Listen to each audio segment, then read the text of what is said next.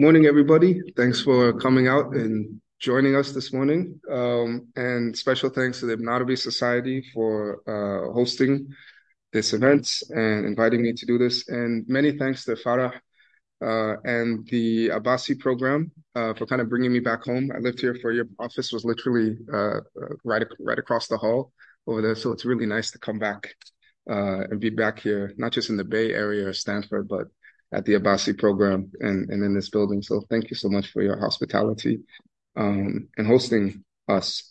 Uh, so yeah, I want to talk about love and love in Ibn Arabi.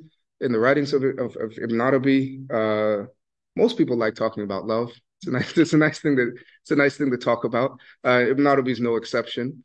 Uh, but he's, Ibn Arabi is not really known, uh, at least um, in in the Anglophone world, as a as a big lover. If you want to talk about love in the Sufi tradition, you usually think of Rumi, maybe think of Hafez, you know, something uh, about about those poets. But um, I, having spent some time reading Ibn Arabi, I think he's just as love obsessed as as these as these other Sufis, um, and has some really profound insights. In fact, I think what I want to try to do today is it's less of a kind of standard lecture or talk, but a kind of exploration of certain passages and themes of love. So I'm gonna try to do this like a um, seminar thing. So I'll just like ask questions and please respond. And if something I'm saying is not making sense, if you have a question, please. So I just want this to be an easy conversation as opposed to a lecture. There is a lecture I, I gave on uh, love and Ibn Arabi that's on the Ibn Arabi website. It's like 40 minutes long. So if you, you want to like listen to the, the lecture, and there's lots of Hani Ibrahim and other people have great lectures on love, but I thought we could maybe try to have a more interactive uh, conversation. So what I'd like to do is I'll give kind of a brief intro to um, the kind of background of Ibn Arabi's love theory, I guess uh, you could say, the, the the text he uses, the things he used to think about love, the way he thinks about love, and then I wanted to get into just reading uh, some things and trying to interpret them. And in the process of trying to interpret them and understand them, see how what insights that can yield for us about what Ibn Arabi has to say about love, but then also, you know, what does that tell us about the only reason I find Ibn Arabi interesting to read? It's not just historical, but I think it gives me insights into what love is, how I can be a better lover, good lover, how should I respond to love, uh, and, and, and things like that. Uh, so as I've kind of been driving it, I think to Ibn Arabi is a tough uh, writer to understand in, in in some ways, but I think the angle of love is one of the best angles to go at to understand what Ibn Arabi is all about. So a lot of uh, other um, scholarship on Ibn Arabi will focus on big concepts like being, um, or being or existence. Um, but I, I, having spent the more time I spend with with Ibn Arabi's writings, the more I, I, think the the best kind of entryway into this kind of vast universe of symbols and arguments and poetry is is is, is really love. Uh, but even though love is great to talk about, it's hard to talk about. Um, so Ibn Arabi says, uh, "He who defines love has not known it, and he who has not tasted it by drinking it down has not known it." So love is you, you can't really define love. Um, it's something that uh, can only really be known by experiencing it, by tasting it. And he says not just tasting it, but drinking it down. It's not you can't just get it no no little little taste of little taste of love. You gotta you gotta chug the thing to know what's going on. Ibn Arabi wrote also, I have a beloved whose name is the name of every beloved. And we'll explore what that means a bit more. One of my favorite quotes from him also about love is he says, um, and this is in the, Claude Addas uh, quoted this in one of her articles. By God, I feel so much love, it seems as though the skies would be rent asunder, the stars fall, and the mountains move away if I burden them with it. Such is my experience of love. Uh, so Ibn Arabi was, was a lover. And in this quote, he's referring to a verse of the, the Quran about the amana, the trust. God says, We offer the trust to the heavens and the earth but they shied away from it. But man took it up. Uh, this trust has been interpreted in various different ways by different theologians as free will, as uh, the, being in charge of the earth, the khilafah. But for Ibn Arabi and a lot of other Sufi theorists, it's love. It's love. The amana, the trust is, is love. And the mountains and the heavens couldn't bear, it would crush them. But as the Quran says, the ignorant, ignorant, foolish us took up took up love. What's that? What's that song? Uh, uh, Fools Rush In. Right. Well, we couldn't help falling in love with God, so we we rushed in and, and took up took up this love that would have crushed anything else. Okay, so in Ibn Arabi, uh, this the kind of most of his discussions of love focus around two verses of the Quran and three hadith, three sayings of the Prophet. First verse that you'll see referenced in almost all Sufi discussions of love in one way or another is from Surah Maida, and it says, Whoever leaves his religion, God will bring a people whom he loves and they love him.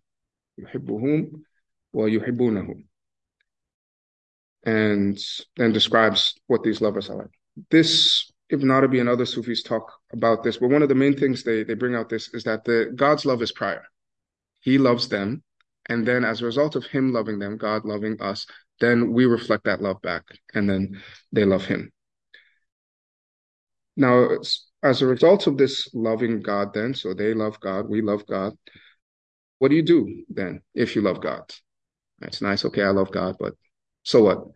Um, and the, the next verse of the Quran that's uh, discussed in virtually all Sufi writings about uh, love is uh, say, if you love God, say, O Prophet, say to those people, if you love God, then follow me, and God will love you. Right, so if you love God, what do you do? You follow the exemplary lover, way of the exemplary lover, and if you do that, then God will love you and forgive you all your sins. And so it's this nice virtuous circle of love. God loves us, so then we love him. What you do if you love him, you follow his beloved in the way of loving him, and then he'll love you more. And you know, it's this nice round and round and round circle of love. Now, the three hadith, um, this hadith Ibn Arabi probably talks about more than any other. Now, what happens when God loves you? Right, so God loves you, then it makes you love him, then you follow the prophet, then God loves you again. What happens then when, when you follow the prophet and become beloved of God? So Ibn Arabi takes us up in uh, many, many, many, many places in this discussion of this wonderful hadith, the hadith of Nawafil, of supererogatory actions, devotions, which says, My servant keeps approaching me by nothing I love more than the things I've made obligatory for him, prescribed for him.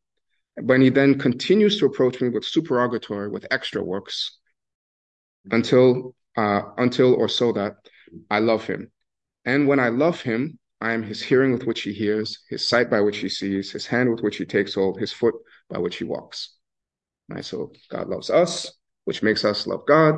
And if we love God, then we follow the prophet, doing all these uh, things that God's made obligatory and these extra things. We do that, then God loves us. Then when God loves us, he becomes our hands, our feet, our ears, our eyes, and it, it gets extended into a lot more. The interesting thing that Ibn Arabi takes pains to point out is it's not really God becomes our hearing and seeing. He says, I was all along your hearing and seeing. You just realized that all along God was your your hand. It's not just your your very hand, your foot, your hearing, and and and and, and your seeing. And this, for Ibn Arabi, fulfills the kind of function of of creation. Uh, why is the world around? Why are we here? Why is this whole drama of love going on? The answer is in a hadith that's non-canonical. You don't find it in canonical sources, but Sufis quote it all the time. Ibn Arabi says, he says it's uh, it's not uh, he in a visionary experience he asked the prophet about this hadith and the prophet said i didn't say that but it's true so he says so he says ibn arabi says i confirmed it by kashf by unveiling not by riwayah by by by transmission so he continues to quote it with this he's like yeah said the prophet now i have it from the prophet directly but it's not you know um, and it's uh, this the, the hadith of the um, sometimes called the hadith of the hidden treasure, Kanz al-Makhfi.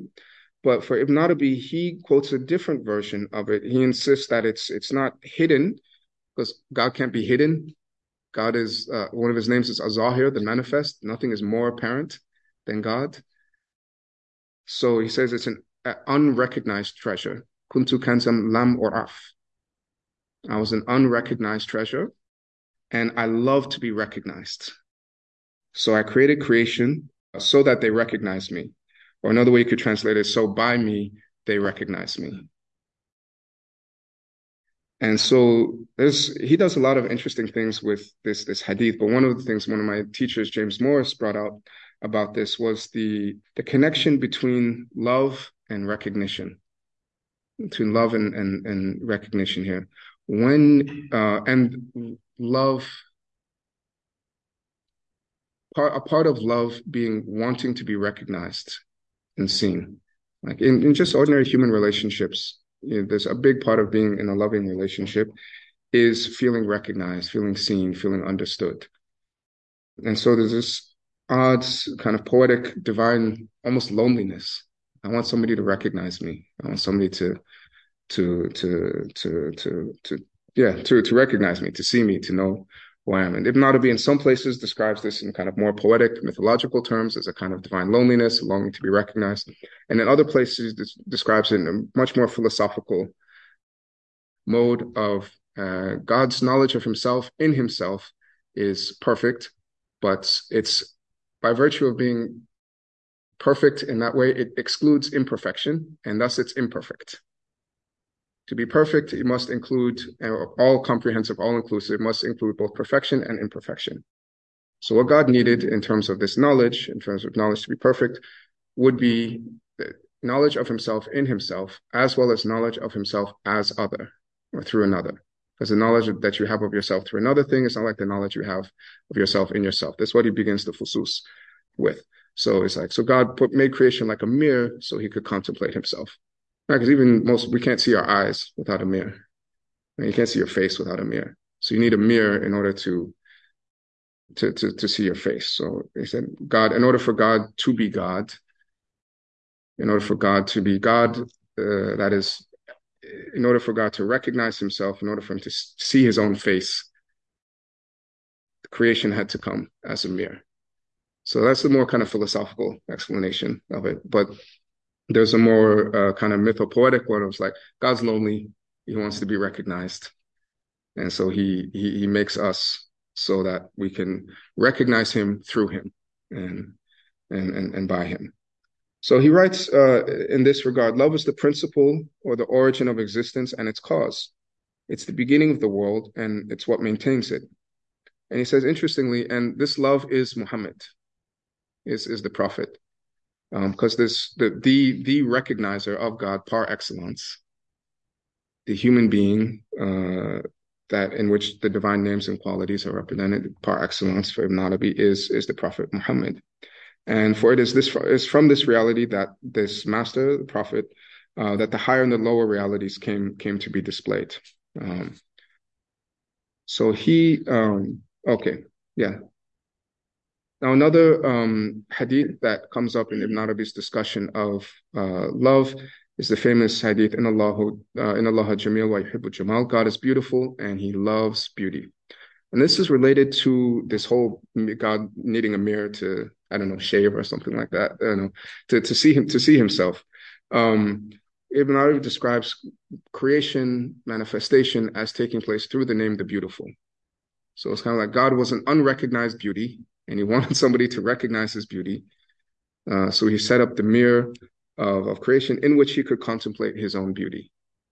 And then those of, uh, those of us who are who exist in the world are like God's reflection in the mirror, looking back at him, recognizing him, his beauty, admiring his beauty. And beauty uh, is always followed by love. Wherever there's beauty, there's love. Beauty attracts love, like flies attract sugar, you know, vacuum attracts things that come into it. It's just love. Where there's love, there's where there's love, it's attached to beauty. Where there's beauty, love attaches to it. So God's beautiful. He displays his beauty in creation, in the mirror of creation, and in certain sense falls in love with his own reflection. And then us, his reflection, we fall in love with him. So he writes, so the entire universe is beautiful and God loves beauty. Now, the one who loves beauty loves that which is beautiful. And the lover does not punish the beloved unless it's order to make him find ease or educate him. It says tomato here. Sorry, ignore that. like, like a father with his child. Therefore, our final outcome will be, God willing, and was uh, well-being wherever we find ourselves. And here he's alluding to this verse: God is uh, wheresoever you find yourself. God is with you wherever you are. So uh, this this idea that the entire universe is beautiful because the entire universe is a manifestation of God's. It's basically just a reflection of God's beautiful face. So it's all beautiful. And so because it's all beautiful, God loves it. And because God loves it and God loves everything in the universe, if you love something, you don't torture it for no reason. At least not in, in other traditions, you know, Persian ghazal traditions. Yeah, the, the lover tortures, the beloved tortures you. Um, but in, in, in this context, uh, if you love someone, you love something, you don't torture it, you don't punish it. And if you make it go through pain and suffering, it's only for its own benefit. Right? So most of the time, you know, if I'm a good father, I don't shout at my son just to shout or because I'm tired or something. It's because I'm trying to train, I'm trying to lead him to a greater state of happiness, whether short term or, or long term. So he says, based on this principle of creation through beauty and love attaching to beauty, the end of everyone and everything will be good. Will be good. Now, you know, some of us might need more lessons than others, getting there more time in the more time in the timeout corner uh, than, than, others, but um, but the, it, it all ends up, uh, as he says, our final outcome is good and well-being because all of creation is beautiful. God loves what's beautiful in creation, and if you love something, you don't just torture it. So he explains this kind of, kind of more explicitly that there's another group of people who will suffer the punishment of the next world in the fire in order to be purified. Then they'll receive mercy in the fire, since providence made love come first. Is referring to this uh, another hadith that my mercy precedes my wrath, or is prior to, or it has precedence over my wrath. Even though they don't come out of the fire, for uh, the love God has for his servants has no beginning or end. So Ibn Arabi doesn't say there's no fire, there's no there's no suffering in the next life, but the suffering in the next life has an end. So people will stay the way he describes it. People will stay in the fire, but the fire becomes coolness and pleasant and, and like a garden for them. So to kind of under, summarize this again, go over this again. God wanted to be known. He wanted to be recognized. And so he set up creation like a, like a mirror in front of him. And we as people, Ibn puns on the, the word insan in Arabic means both pupil and human beings. So he says, we as people, we're like the the reflected pupil in the thing, in, in, in the reflection. So if you hold a mirror in front of yourself, you look at the, the reflection, you can see your own pupils there. But if you look really closely, in that pupil will be the the entire image. You see your whole body, you'll see the, the whole everything in in in the pupil because it's through the pupil that the whole. If you close your eyes, there's no more vision, right? If the pupil's not there, there's no more vision. You don't even see the mirror anymore. There's there's there's nothing there anymore. So the pupils are that through which the whole thing kind of comes comes comes into being. And so we're that kind of reflected pupil looking back at God. So God looks at us and we're looking back at God and God creates a reflection, uh, creates the mirror as the reflection manifests his beauty in the mirror of creation, falls in love with it. And then we, as the pupil reflecting back to God, are gazing back on God and falling in love with him as, as well, too. Another way to think of this too, that I think gets at this central aspect of if there's no pupil, the whole image disappears, is that of a dreamer and a dream. This is my favorite one to explain because it captures a lot of what I think is going on with, with Arabi. So it's as if God goes to sleep and then has a dream. But in order for you to have a dream, you have to be in the dream. You got to be a character in the dream, right? So I go to sleep and I dream um whatever LeBron James playing NBA Finals or something like that. If LeBron's not in the dream anymore, if I'm not in the dream, there's no more dream. It doesn't exist. LeBron is the character through which I experience the whole dream. But because LeBron is directly connected to my consciousness, everything in the whole dream world is in essence contained in him because it all comes from me. Right. So everything LeBron interacts with from a certain point of view, it's just me, the dreamer. Uh, but it's also by that virtue, just him. Right? So LeBron is is me. So uh, if not one of the verses of the Quran, if not used to describe this, a verse that says, "You didn't throw when you threw, but God threw." So if LeBron dunks on Steph Curry or something like that, you didn't. LeBron didn't dunk when he dunked, but I dunked. right? I'm the I'm the dreamer. Right? So every, everything in the dream then is is both me sleeping and also not me. And so this what's going on here in terms of love then is that God dreams up this situation in which he wants to be recognized. You know, so he displays all of the beauty of his imagination in the dream. And then he's in the dream as well as his characters, as us. That's what people are. We're the eyes through which, what the hadith is, the hearing with which you hear, the sight by which you see, the hand by which, we're the characters that God experiences the dream. Or the, the playable characters in the video game. You know, video games, you got non-playable characters and playable characters, right? So the playable characters, uh, we're the playable characters in the video game. We're the characters that God's playing the video game through. And he's trying to recognize himself through us. He wants us to recognize and love him in that. And he's doing this out of his own love, ultimately for himself, which is not separate from his love for us. So I hope that uh, I hope that makes makes some sense. Again, with a lot of stuff with Ibn Arabi, it's not he, he's not a linear writer or thinker. I mean, he'll be linear for maybe like two, three pages, and then quick left turn, quick left turn. And this is uh, it's it's not accidental. This is intentional. So I I like to say that Ibn Arabi is an anti-systematic thinker and writer because uh, and he explains this a couple different ways. But but the basic idea is that any system that you set up, any conceptual constructs, God is beyond that.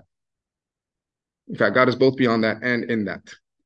But you can't limit God to any set of conceptual constructions, any schema, any doctrine. God's necessarily beyond that. Just by virtue of being God, he's beyond that. And so he's not trying to set up like a correct theory of everything.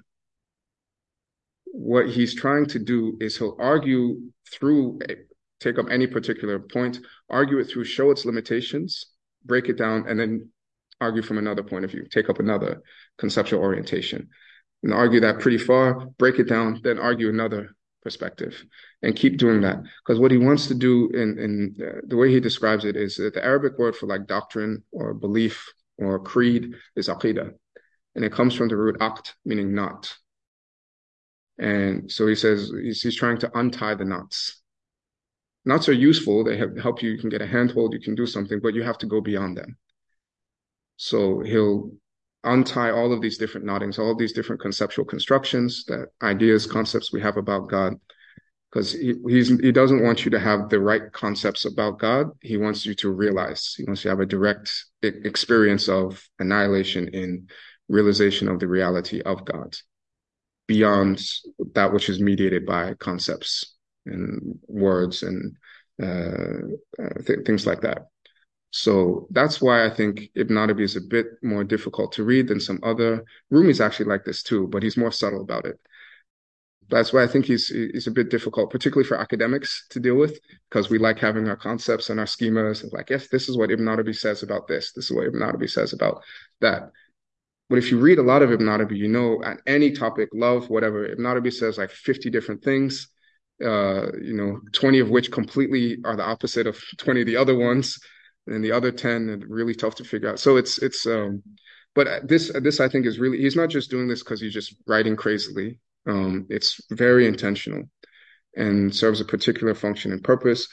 And if you go along for the ride i think it's worth it.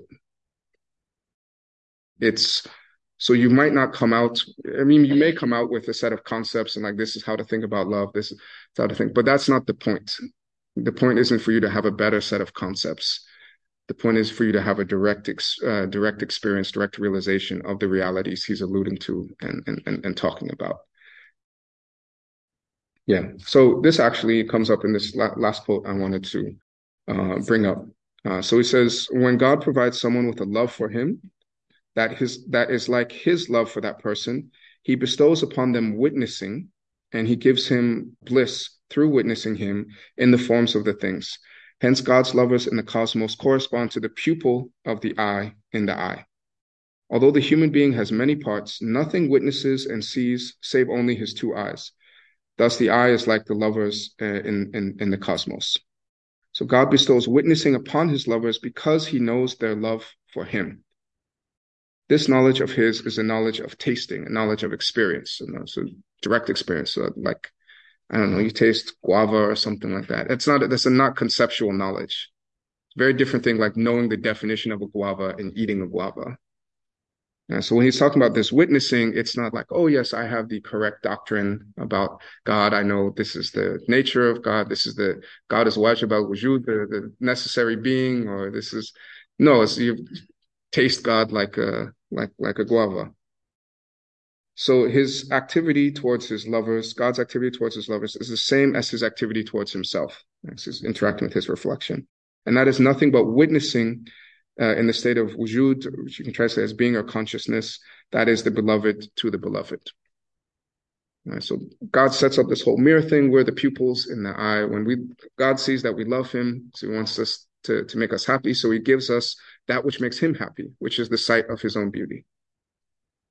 And that witnessing is not just a you know, I get the correct set of categories. I get insights into the nature of reality you know, I, I have my grand theory of everything.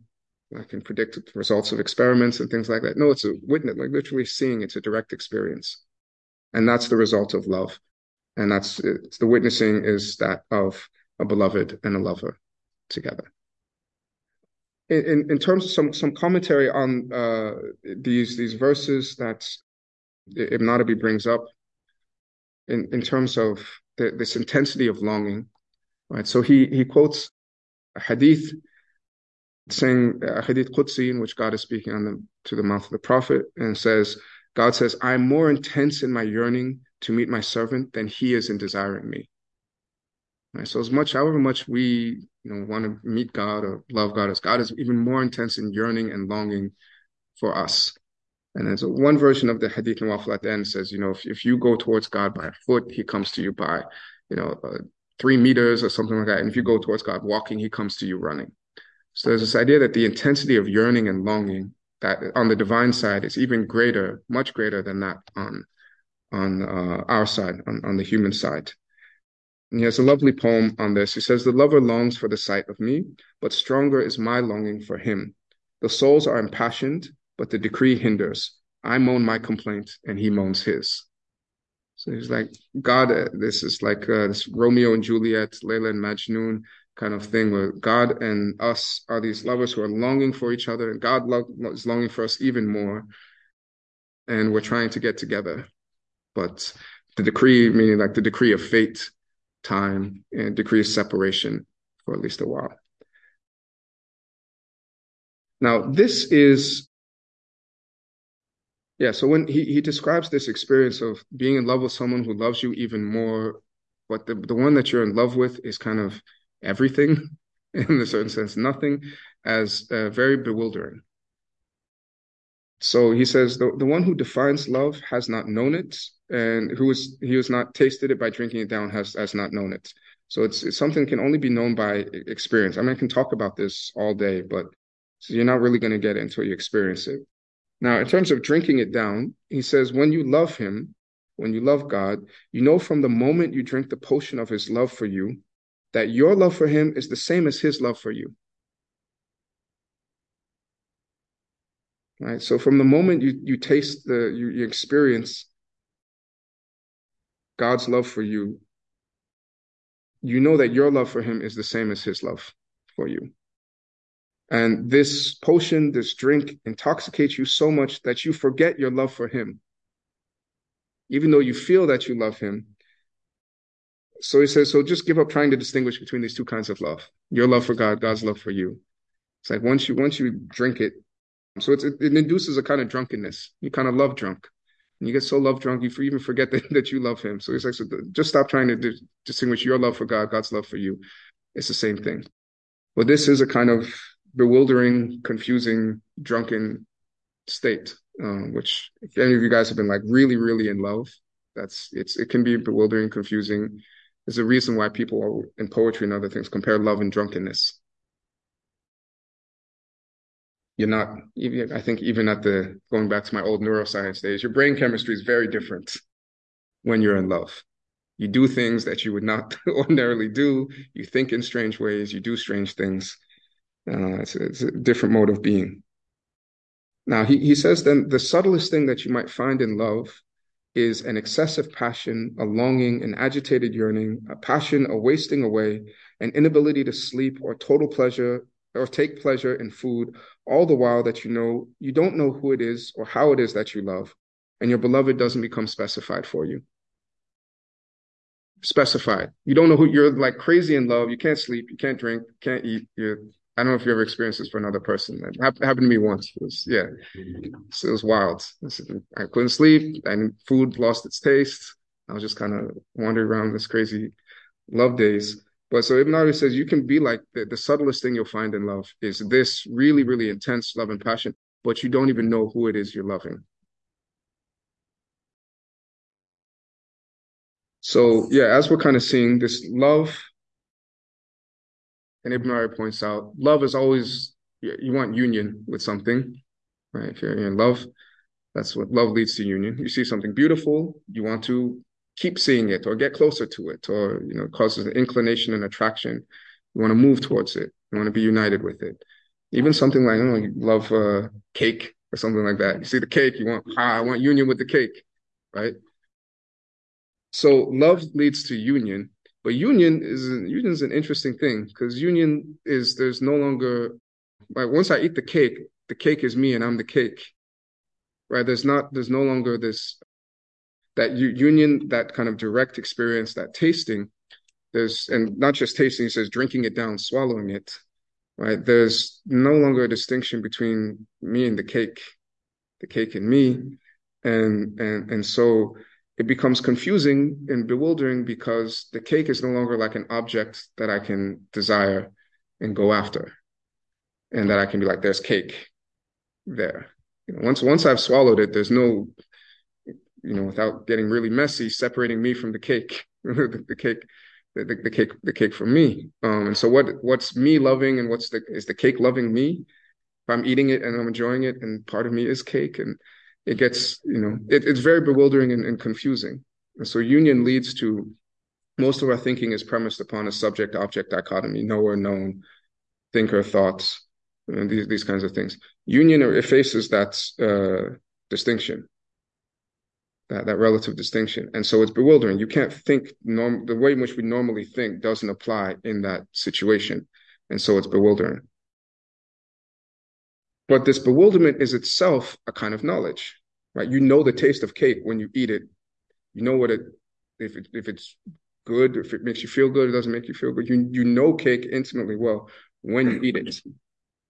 So from one point of view, it's a kind of bewilderment that destroys ordinary relations of knowledge. But another one is it's knowledge itself. That's what knowledge is really all about. He has this really paradoxical thing where he points out you only love things you don't have right? Or you use the word desire, it might be easier in English, right? So if I want the cake, I desire the cake, right? It means I don't have the cake. And he says, once you eat the cake, right, or once you get the thing you desire, if your desire continues, it's what you, the object of your desire switches to the continuance of that relationship, which is also not present with you, right? You want the next moment, you want the next moment, you want the next moment, right? So he says, so love is always attached to non that which is non-existent. Right? So he says this is why how why love is the reason for existence. God, who is all existence, all consciousness, all being, his love is attached to non-existence and keeps bringing things into existence, keeps bringing us into existence. And so love is all you always want what you don't have. Once you have it, you not like you want it anymore. Or another way to think of it might be a little easier to get there is like you can't seek something that you already have, that you know you already have. If you're seeking something, it's because you don't have it. It's because it's out there. But then this leads to a paradoxical conclusion. Uh, he says, well, if that's the case, you can't love God. Because God could never be non God is existence itself. God is conscious, you know. So he he just like is like you can't seek God. There are a lot, a lot of great poems. It's like, where did God go that you're seeking him? Where did God get lost that you're that you're looking for him? Right. God is aynama tuwallu. Wheresoever you turn, there's a face of God. God is uh, everywhere. God is in everything, or God rather is everything from a, a, certain point of view. So it's not like God could be somewhere. You can't seek God. Now, where did he go that you that he's absent? That you that you uh, Right. So he says, so for this point, you can't love God because love is always attached to non-existence. God can't be non-existent ever.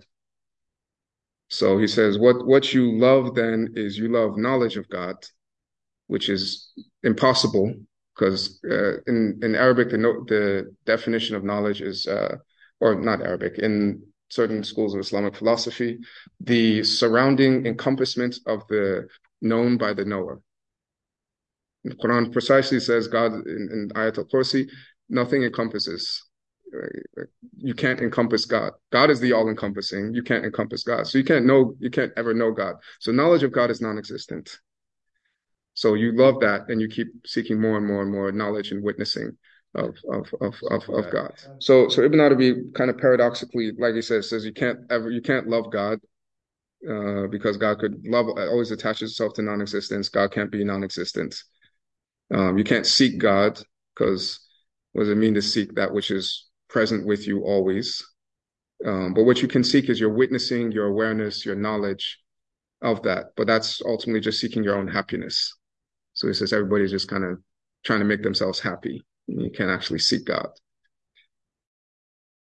But in typical bewildering fashion, then he'll flip it, as we'll see again later. And because again, going with the dreamer, the dream analogy, let's say, I don't know, Steph Curry falls in love with Ayesha Curry in the dream. I dream I'm I dream I'm Steph Curry. I fall in love with Ayesha, right? Who am I really loving if I'm loving Ayesha in there? Unbeknownst to Steph, he's being catfished by me, the, the dreamer, right? He's actually in love with me, I'm appearing as Steph Curry and I'm appearing as Ayesha and I'm loving myself through them. So if that uh, first, Ibn I will take it like God can't be loved. It's impossible to love God. And he's like, yeah, only God is ever loved in anything. And only God is the lover in, in anything as, as well too. Right. And hopefully this kind of, you could call it a dialectic or whatever he's doing. You can see how both are right. Um, so if you follow, follow this, and this is this is bewildering. God can't. On the one hand, God can't be loved at all. On the other hand, only God is loved. And then I added this extra point, which is why Ibn Arabi introduces almost all of his big ideas and arguments with poetry. And he does that because what but what poetry does um, is through its beauty, through its forms, it's uh, elusive. It's pointing to things rather than trying to tie things down and put things into particular. Uh, this is this, this is that. It's synthetic rather than analytic. And so the way Ibn, a lot of Ibn Arabi's writings work is there'll be a short poem that kind of summarizes what's going to follow. Then he'll spell it out in long, long, long, long prose and all kinds of arguments. That's basically serves as a commentary. To he and other Sufi writers, um, uh, Sa'aduddin Hamouye and others do this really, they, they turn, in a certain sense, turn language against itself if we understand language in the kind of ordinary use of, of, of language. Or they envision, they use language in a different kind of way to go beyond the, the ways in which we normally think about language. It, it, it can be. On the other hand, though, Ibn Arabi says that poetry, this poetic use of language, says that's that's the substance of language, and prose is the accident. So what the, the real the real what's really going on with language is this poetic use, full of ambiguity, full of opening things up to different possibilities. That's the that's the substance of of of, of language. And prose, Quran is yeah, Quran's not poetry, but it it's in, in, intensely intensely poetic. The way in which Ibn Arabi describes good poetry, he says the Quran is the uh, of combining the beauty of form and beauty of meaning and maximum possible meaning in like minimal space. He says Quran is the best example of this. So Quran is, even though it's not poetry, in a certain sense, it kind of transcends the category of poetry, but poetry is the closest approximation to the Quranic language. So Ibn Arabi says that that's uh, poetry is uh, really good for ijmal, to kind of things, bringing things together, giving a big picture mm-hmm. of things, synthesis, and um, uh, prose and these other things are good for kind of the, the, the opposite of that specification, specification, dividing up this thing from that thing, this thing from that thing. But if your if the worldview is one grounded in tawheed, in divine unity, um, what later people called wahdat al-wujud, reality is ambiguous, is united, and which is one of the reasons I think he he leans on poetry so much to express his uh, his vision. But I was going to say, speaking of the poetry, I wanted to make sure we had a chance to to read this one, which is in uh, his famous collection, Tarjuman al-Ashwaq, The Interpreter of Desires, which Michael Sells has a great translation out now, the, the translator of desires. So I'll, I'll read it and then uh, read my my own kind of version of the translation. It's a little different from Professor Sells because I, I like I like my stuff to rhyme or sound like the original. ليت شعري هل دروا أي أي قلب ملكوا وفؤادي لو درى أي شعب سلكوا أتراهم سلموا أم تراهم هلكوا حار أرباب حار أرباب الهوى في الهوى وارتبكوا so you can hear it's got a nice it's got a nice sound to it. So this is my translation. Oh, so I should tell the, the backstory of this. So Ibn Arabi was in around uh, in Mecca around the Kaaba, circumambulating with the pilgrims. And then he had this idea for these verses, and he stepped a little bit to the side and he started reciting them. So he recited these verses, and he was kind of pleased with them. Got a nice little sound. And then he said he felt a hand as soft as silk tap him on the shoulder. And it was this woman named Qurrat al-Ain who had her own critiques of these verses. So the, the verses are I wish I knew, if they knew, which heart they have taken to, and my heart, would that it knew, which trail they have taken off to. Do you see them safe and sound, or think they've drowned and perished too? The lords of love are bewildered in love and caught up in it too. All right, so Qurrat al-Ain, it's a nice, nice little poem. And the, the the the the setting here is this this idea of the drawing on a lot of motifs of classical uh, Arabic Arabic poetry, in which lovers meet up at the Kaaba, lovers meet up in because uh, pilgrimage, you know, all these tribes are coming from all over the place. So if you're in love with, you know, whatever, let's say your your, your girl is in the tribe that lives in L.A. or whatever, but you guys meet up every year for Burning Man, you know, then you, you go there and the tribes are everybody's getting together and that's that's where you can meet your girl and you know and so you you you he's he's he's drawing on this and then he's saying then when you leave though when when people disperse there's this heartsick longing and that's when a lot of poetry is from this. At the moment of pilgrimage when the beloved's departing or when you see the the remains of the campsite of your beloved and so he's he's drawing on this. So he's like, I um, and he's the, the plural here in the Arabic poetic tradition is like the the tribe of the beloved woman. So their tribe. So he's saying, I wish I knew if if they knew which heart they ta- they've taken. So I wish uh, do do does my beloved, you know, does her tribe know that they're going back home with my heart? Do they know that they've they've carried off my heart, and I my heart's my heart wishes that it knew which way they've gone, which trail they've they've they've taken. And are my he's kind of asking his heart or asking his friend next to him, do you think they're safe and sound? Do you think they're okay? Or do you think they're perished? It's like worried uh, about them. And then he says, the lords of love, this big arbab al hawa, uh, big term, they're bewildered in love. So the lords of love are the people who would be, you know, the masters, the rab, the masters of love, but they're bewildered in love. So the people who are the masters of love are themselves by love, like mastered by love and wartabaku ensnared, uh, like they're like caught in a trap, and and they're, they're caught up in love as well too. So it's this kind of wonderful reversal of. So that that's what that's what that one means, and I think it connects a lot of these themes of love, knowledge, and bewilderment. But Qurrat al-Ain had her own critique of this, and um, she was like, "What do you mean? You're supposed to be a great knower. You're supposed to be a great arif. How can you say you you don't know? How can how can you say you don't know this? What what are you talking about here? And then at the trail of the heart, you know, being that if the beloved is God and the God's trail to the heart, she says that's dealing with the divine essence, and that's that's beyond knowledge. So you why are you you're showing your ignorance here by even asking about this God's connection to the heart? That's beyond uh, your knowledge. And then, do you think they're safe and sound? Are you asking if God is safe and sound? What are you do? What are you talking about here? This. And then the lords of love are bewildered in love. And then here she says, if you were a real lover, there wouldn't be anything left of you to be bewildered. So she line by line, she's like, nope, nope, nope, nope. I'm surprised. You're supposed to be a big, you know, Sufi enlightened person, and you're talking like this. And then Abdi was like, oh, okay. She called it Bint Ami, like, okay, my cousin, like, thank you.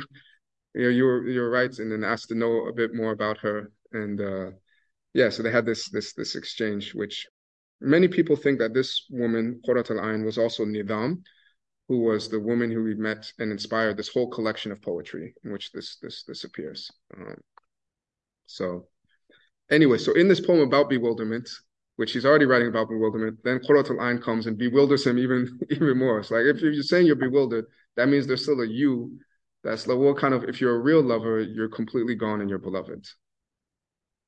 Right, so she adds bewilderment to bewilderment.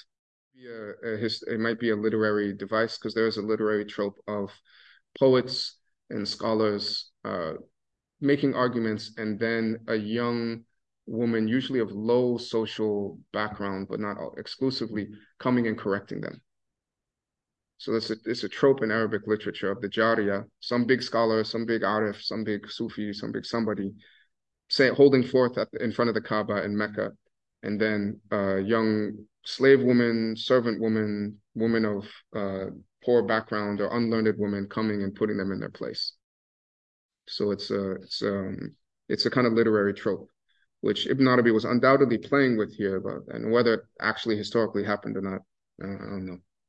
So there's another famous collection of prayers in the Prophet, Dala'il Khairat. It's probably the most one of the most popular pieces of Islamic literature like ever produced everywhere. It's like Nigeria Indonesia, everywhere it's the story of how it came about was there was this Sheikh Al Jazuli, big Moroccan Sheikh, who went to a well and there wasn't a rope to pull up the bucket. So he was looking around and said, Anybody help me like get this water from the well? And the little girl, there was a little girl there who was like, I thought you were a sheikh. Can't you just get up? And you know, he, he said, uh, No, no, I can't. She said, All right, I'll help you. And then calls up the bucket, comes up full of water. And she's like, how, he was like, how do you do this? And she's like, man, you're really like, I'm really disappointed in you. I thought you were a sheikh. She's like, I just, I send salawat on the prophet, these prayers and blessings of peace on the prophet all the time. So I can, you know, because I obey God and sending blessing prayers on the prophet, his creation obeys me. And so Jazuli was like, oh, wow. And so that's the frame story he gives for the composition of this Dala'il Khairat, this massive collection of prayers on the prophet. It's been divided up into different days of the week that's just recited throughout the Muslim world. But this is, this is the same thing. Somebody who you think would not have knowledge, who you think would not be advanced, coming and schooling the person who, now how much this is a literary trope about things about knowledge, how much of a historical, I don't know. Okay, so moving on to, uh, on, on to bewilderment. So Ibn Arabi cites a hadith that um, I haven't really seen outside of Ibn Arabi and people inspired by Ibn Arabi, but I love it. It's my Lord, increase me in bewilderment in you which parallels the verse of the Quran, say, Rabbi zidni ilman, say, God, increase me in knowledge. So just by the parallel structure, this is implying, as we've already kind of talked about, a connection, even a unity between bewilderment and knowledge. And in, in his uh, in his fusus, in his bezels of wisdom, in the chapter on Nuh, on Noah, when he describes those drowned, he does his own interesting reading of that. He says they're drowned in the ocean, which is which the knowledge of God is, and which is bewilderment. So he's even more explicitly in here. He says the knowledge of God is bewilderment. Uh, then elsewhere, he, he writes that it's the purpose of divine guidance to lead humankind to bewilderment.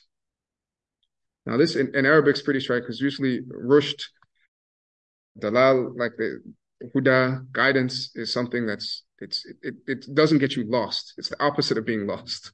Right? Guidance gets you. It's the GPS that gets you. You know, if the GPS is working right, if the map's working right, you don't end up the world. You don't end up out in the wilderness. Right? But he says it's rather it's the purpose of guidance to lead people to bewilderment so that they learn the divine order itself, as you asked, is entirely bewilderment. Um, there are different ways you can interpret that, but anyway, he says, and thus there's nothing but bewilderment, shattering one's vision. This is in, in the Fusus as well, uh, in the chapter on Moses. Although the one who knows what we are saying will not be bewildered. So he's saying what's really going on, there's nothing but bewilderment, which is literally shattering your vision your, another your your conceptions, your thinking, it breaks it.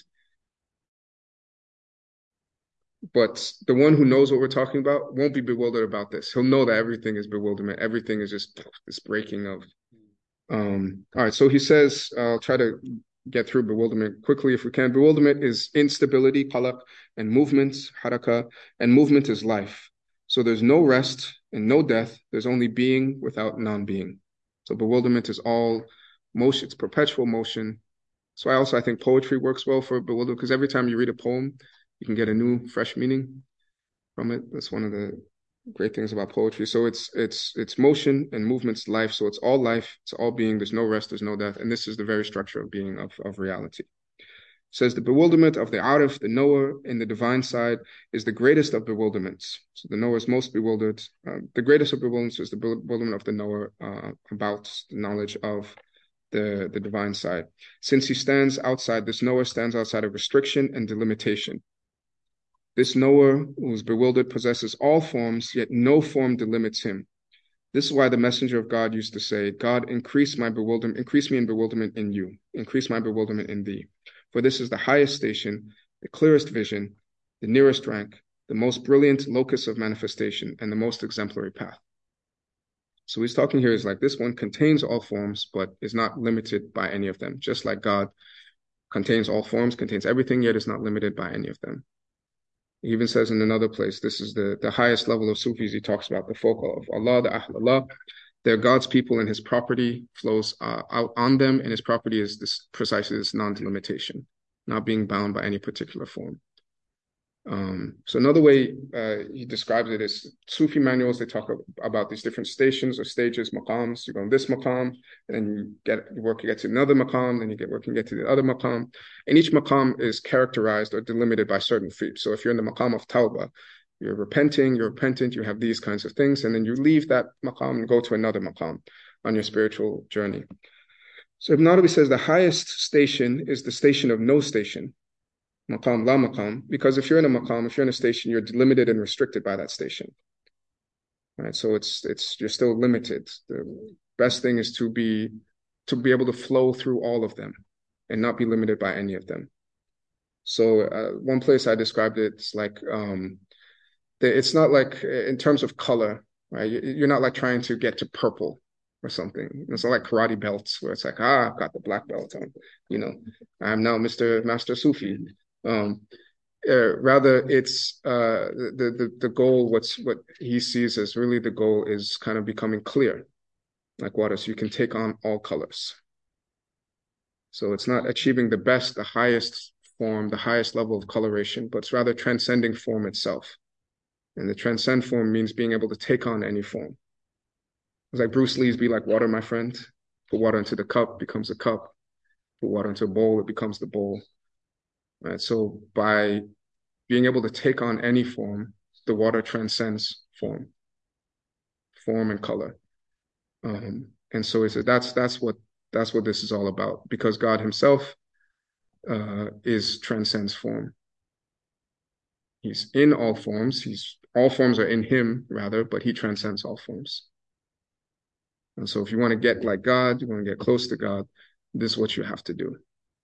Now you do that, you know, through going through the forms, but you're not limited by to any of them by any of them. And so this is perpetual flux.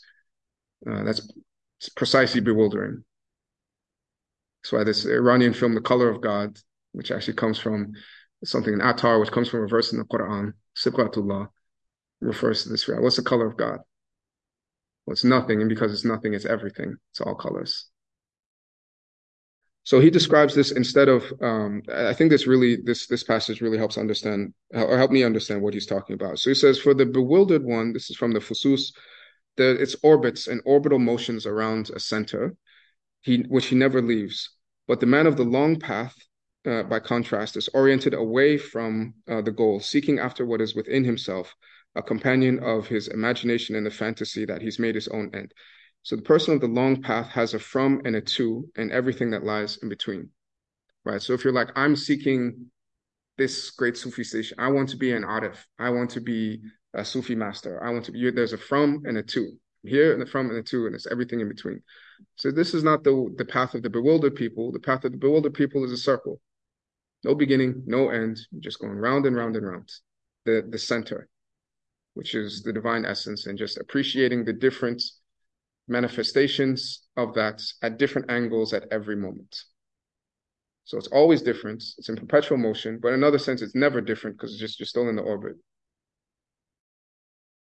Versus the standard way of conceptualizing the path as like there's a from, I'm starting out here, there's a place where I'm trying to get to, and You know, he said there's a from and a to, and there's distance, and there's separation, and there's the journey there. But he said that to that you've put, that's just a creation of your own fantasy. So it says, for bewilderment, you're in orbit.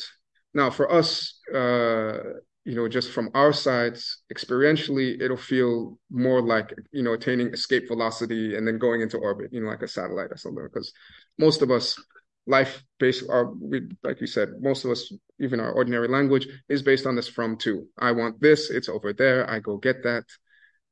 I have to get on a plane to get here and come here. I need to earn money, so I go do the, you know, it's from to thinking is the, the the long path. That's kind of how most of this works. But there's a what Ibn Arabi I think is trying to move towards is to move from this way of being in, in most cases to this circular orbit, mm. kind of this this bewilderment.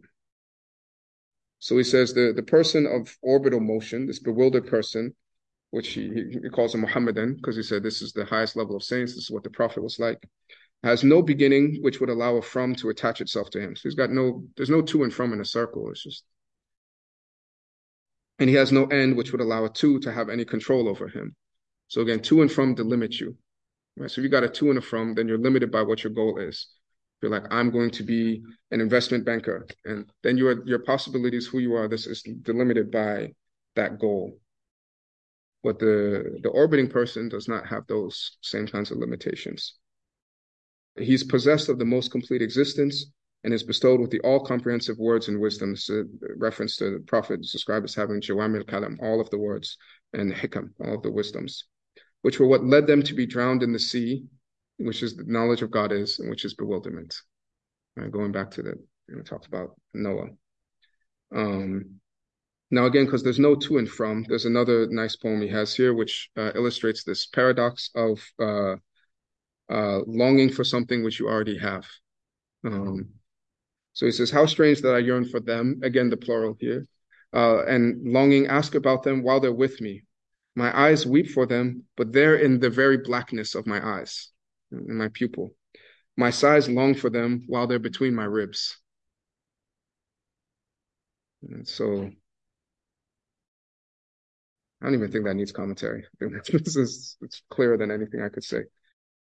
So Ibn Arabi's stepson and disciple Qunawi describes his own experience of realizing this, right? Because it's cool to hear Ibn Arabi, but it's nice for somebody to be like, okay, this is what is to be one of these, you know, orbiting people. What's that actually like?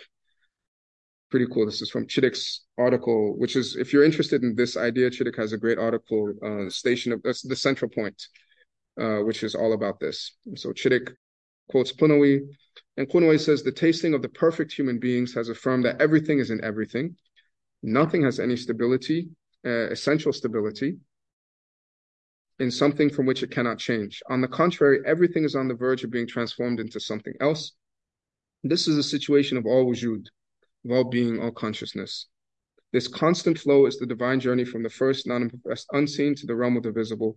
Nobody experiences this journey and reaches its source except he whose essence has come to be non-delimited said if you if you get there, then the bonds are loosened. The contingent properties, states, attributes, stations, configurations, acts, and beliefs.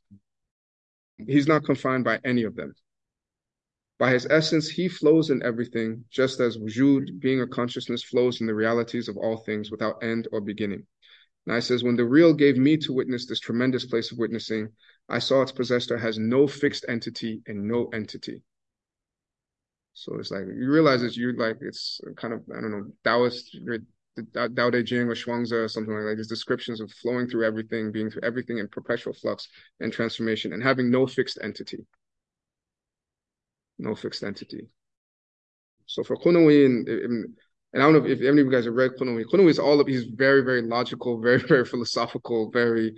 well for Qunawi to realize human perfection is to realize it's not a particular thing, it's the realization of being no particular thing. This is the contrast with the long path. But in a certain sense, just like the hadith of Nawafil, you do all these actions, you do all these extra things, and then something happens, perspective shift, and you realize it was God all along. It was God, it's the hand, God's your foot. So there's a shift from one point of view. And from another point of view, it's like, oh, this is what's always like. Rumi has a poem, years I knocked at the door, it opened, I've been knocking from the inside. So there's a difference, there's a shift, perspective shift that happens. So there's a real kind of, in a certain sense, a from and a to. But the to that you get to is there's no more from and to. You, you're kind of already there. But you can't just, it's not just, oh, I'm already here. I can just sit here and chill. That's fine. It's whether, whether I realize it or not, I'm running, I'm still doing these from and to things. But there's a, uh, he's kind of saying there are things you can do. There's a path you can follow that will then take you beyond paths. And you realize you're there all along. Um, um, all right, so Ibn Arabi writes, that which man uh, preserves in his heart is only his belief. That's what he embraces of his Lord. So if you examine, know whom it is that you examine. You will never leave yourself. This is what we are saying uh, before, and you will never know any but your own essence. Since the temporally originated thing becomes connected, never becomes connected to anything but that which corresponds to it. So if you're temporally originated, if you exist in time, you can never connect to anything that's eternal. You just connect to other things that are, that are in time. Um, and that's what you have of him. What you have is temporally originated, so you'll never depart from your own kind. In reality, you worship nothing but what you've set up in yourself. That is why doctrines concerning God are diverse and the states change. One group says he's like this, another group says he's not like that, he's like this. A third group says concerning knowledge, the water takes on the color of its cup. It's from same from Junaid, lonal ma, lonal inai, like we talked about. The third position holds that the cup affects the proof, thus affecting him in the view of the eye.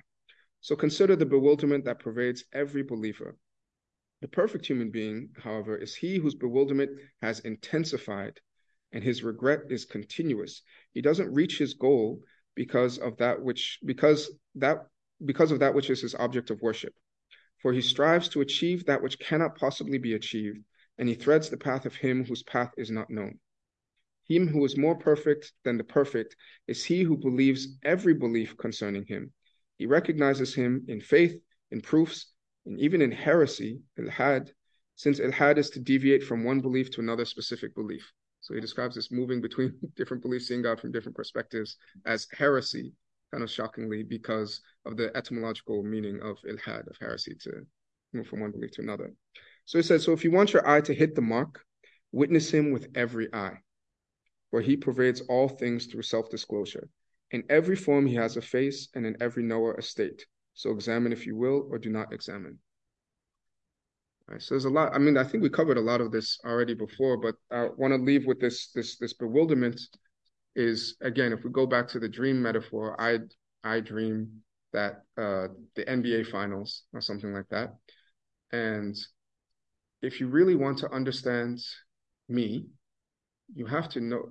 You will have to see and understand me through all of the eyes of all of the characters in the NBA, my dream characters in all the NBA finals, because that's all me. And each of them are delimited perspectives I'm taking on myself.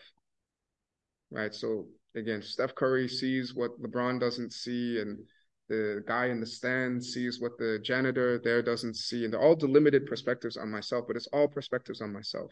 So if you need to, you want to know me in my totality, you need to know me through the eyes of all of the characters in the dream because they're all particular delimitations of me. It's nothing but me. It's nothing but me knowing me, but through all of these delimitations. And so to know me in a non-delimited fashion is to be able to recognize me in not just when you see those people in the dream and be like, oh yeah, that's these are characters in the dream, but also be able to recognize what they're seeing and what they're thinking as also me as well. And this is bewildering because they all contradict each other. I think that's a good place. We'll come back and talk about desire and then come back to our verses, see if, if they've changed now.